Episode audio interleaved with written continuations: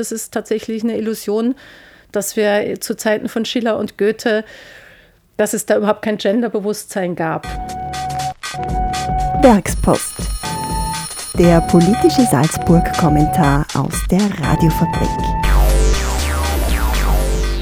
Guten Tag, grüß Gott, Servus. Thomas Neuhold heißt Sie, heißt dich zur Werkspost der Radiofabrik herzlich willkommen.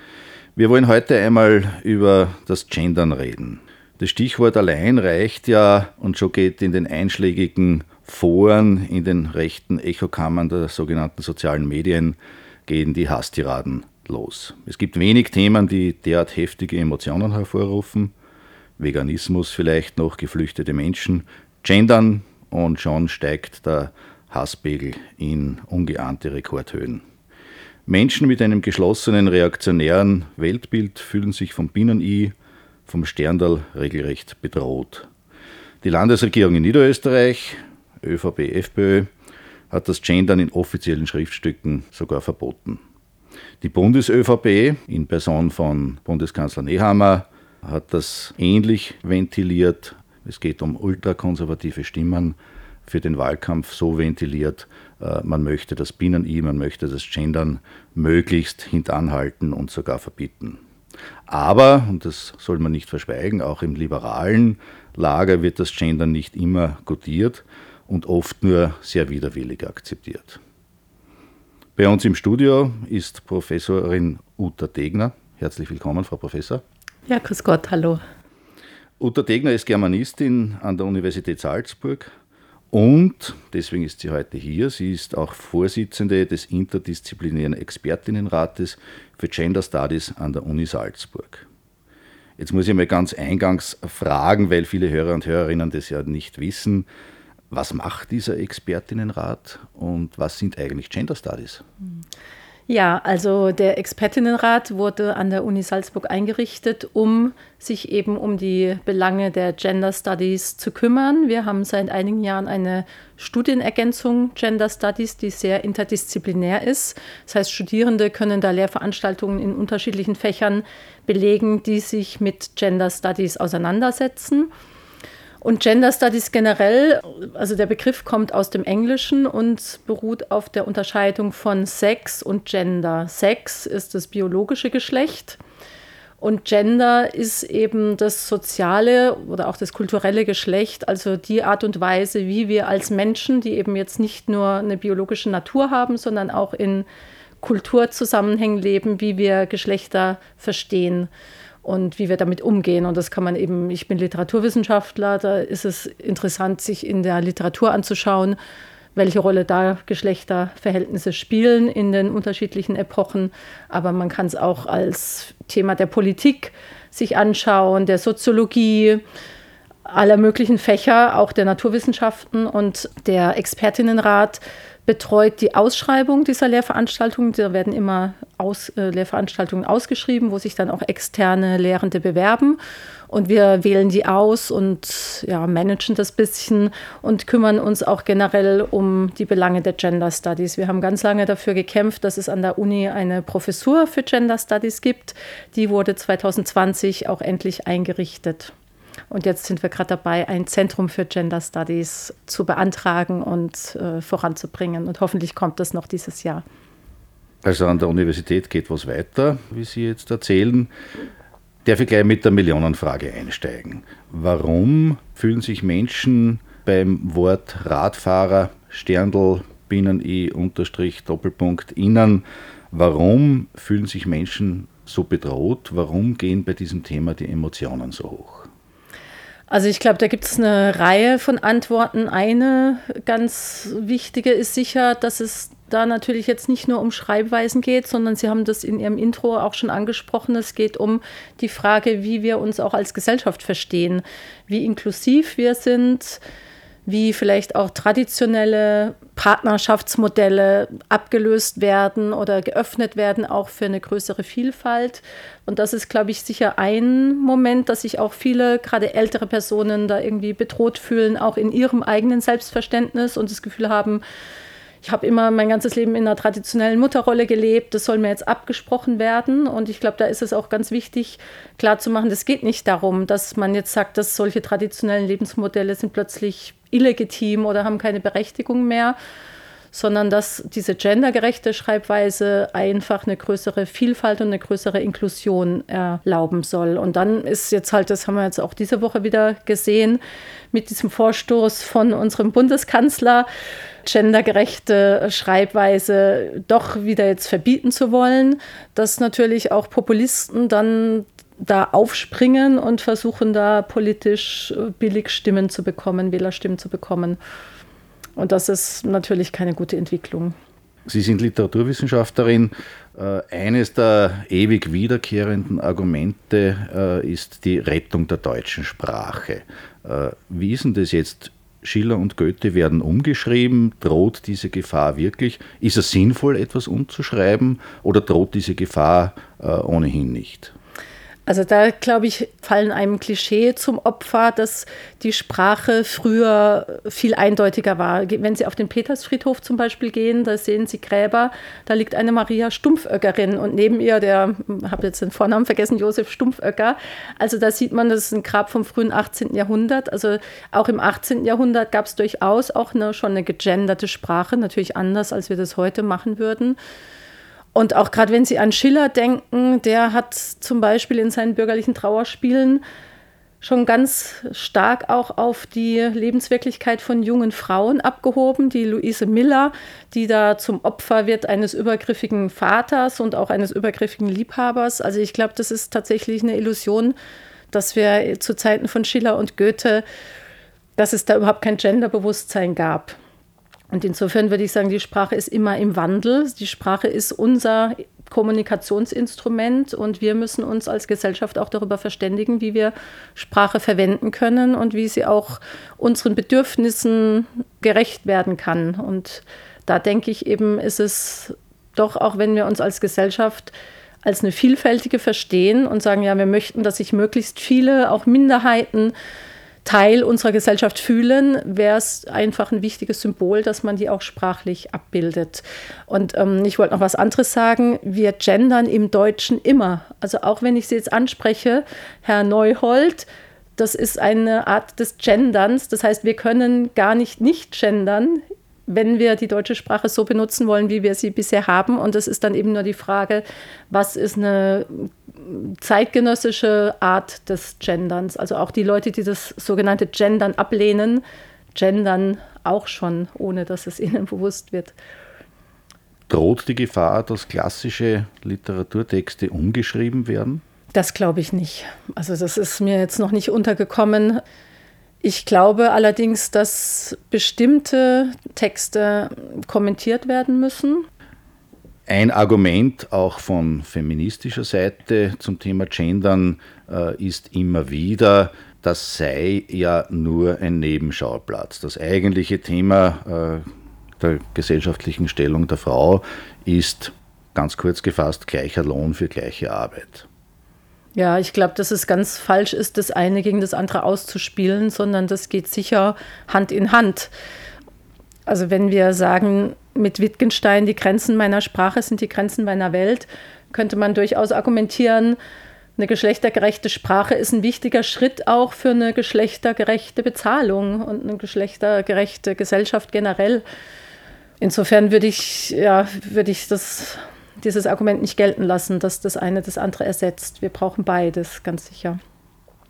Wir sitzen hier ein bisschen mit dem Karl Nehammer äh, im Genick, der die gendergerechte Sprache ablehnt und aus populistischen Gründen verbieten will.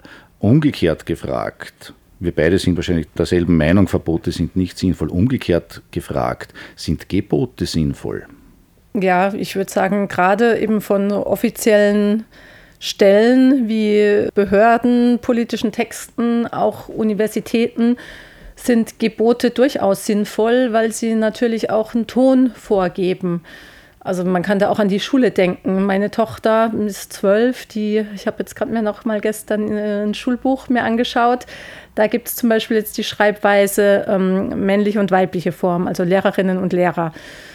Da könnte man sicher auch argumentieren, man sollte vielleicht jetzt doch, wo wir es mittlerweile seit einigen Jahren auch legal ein drittes Geschlecht zulassen, das irgendwie äh, sprachlich abbilden.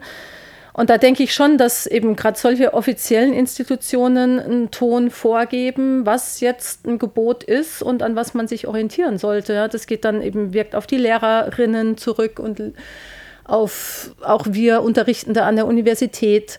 Und da ist es natürlich, also finde ich es jetzt fatal, wenn so ein wichtiger politischer Mensch wie unser Bundeskanzler da sagt, nein, das brauchen wir alles nicht, ähm, das müssen wir wieder abschaffen.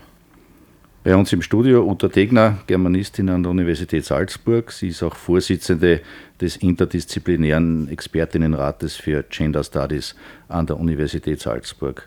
Frau Professor, Sie haben gerade gesagt, Gebote äh, können helfen und seien sinnvoll.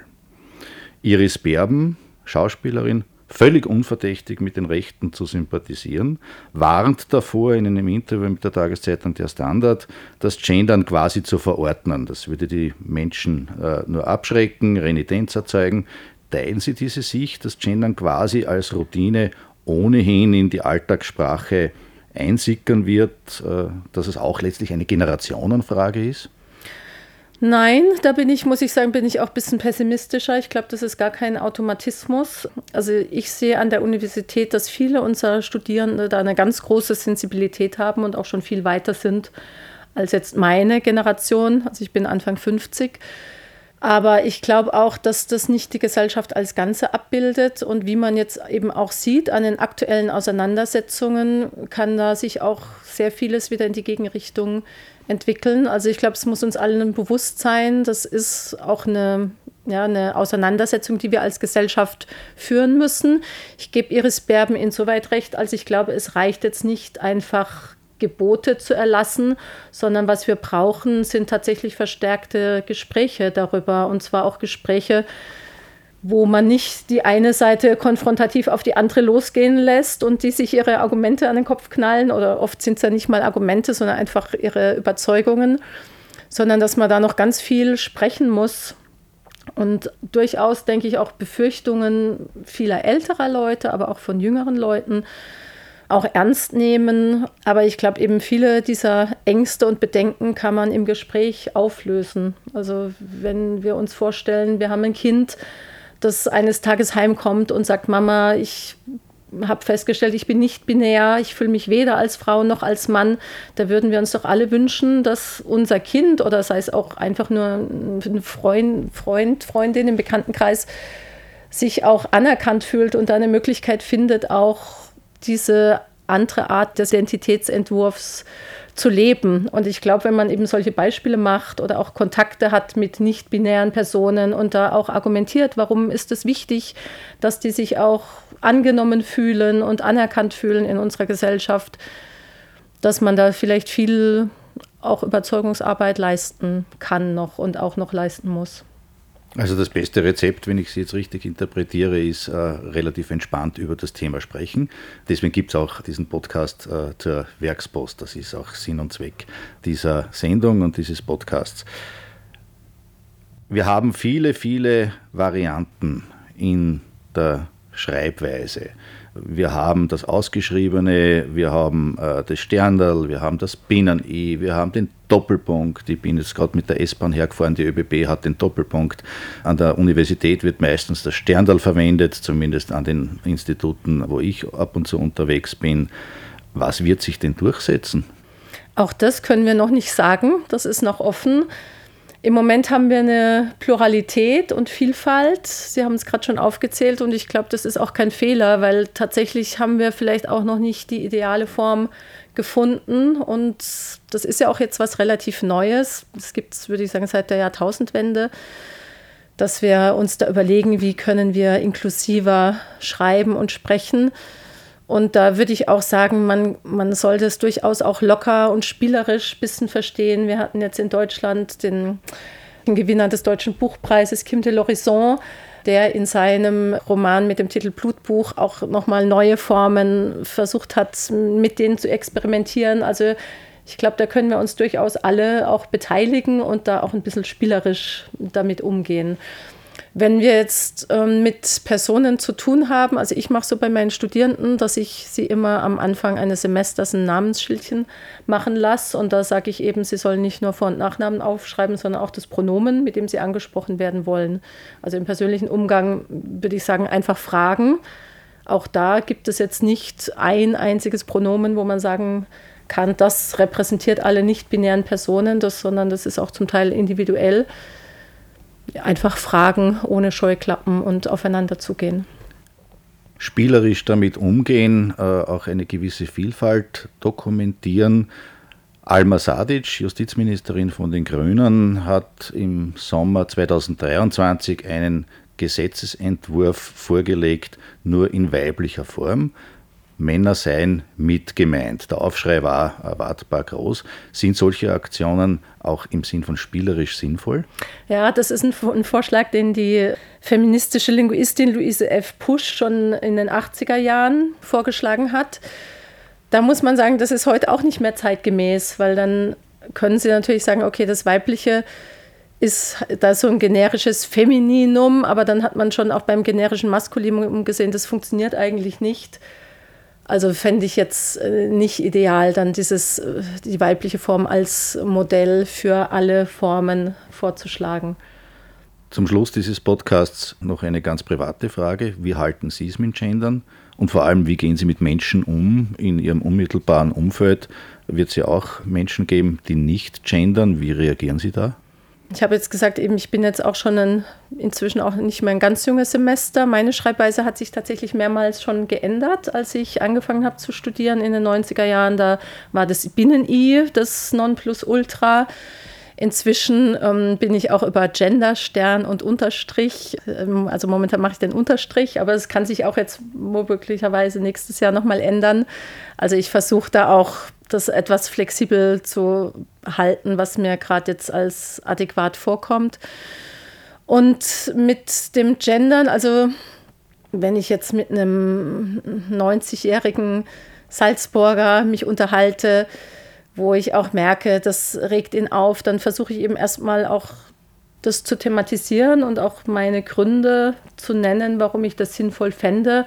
Aber wenn jetzt, jetzt jemand absolut ablehnt, dann werde ich da nicht insistieren, weil das, also meine Erfahrung ist, dass das dann in solchen Fällen eher die Aversionen verstärkt und das sollte auch nicht Sinn der Sache sein.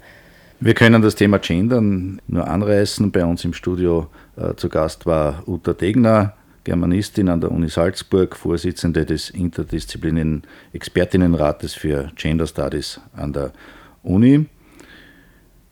Wir können das Thema nicht umfassend abhandeln und anstatt einer Zusammenfassung möchte ich den Hörern und Hörerinnen zwei Zitate mitgeben.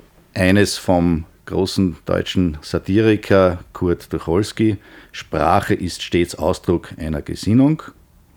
Und eines vom britischen Autor, Sozialisten, Anarchisten George Orwell, so wie das Denken die Sprache verderben kann, so kann auch die Sprache das Denken verderben. Viel besser kann man den Zusammenhang zwischen sprachlicher Gestaltung und gesellschaftlicher Entwicklung, glaube ich, kaum beschreiben. Danke, Frau Professor, für Ihre Zeit und an die Hörer und Hörerinnen bleiben Sie uns gewogen. Die Werkspost alle 14 Tage. Werkspost. Der politische Salzburg-Kommentar aus der Radiofabrik. Die Meinung der JournalistInnen unseres Vertrauens zu unbequemen Themen. Als Newsletter und Podcast. Auf der Radiofabrik zu hören, jeden zweiten Donnerstag um 18.30 Uhr. Abos und Infos auf werkspost.radiofabrik.at.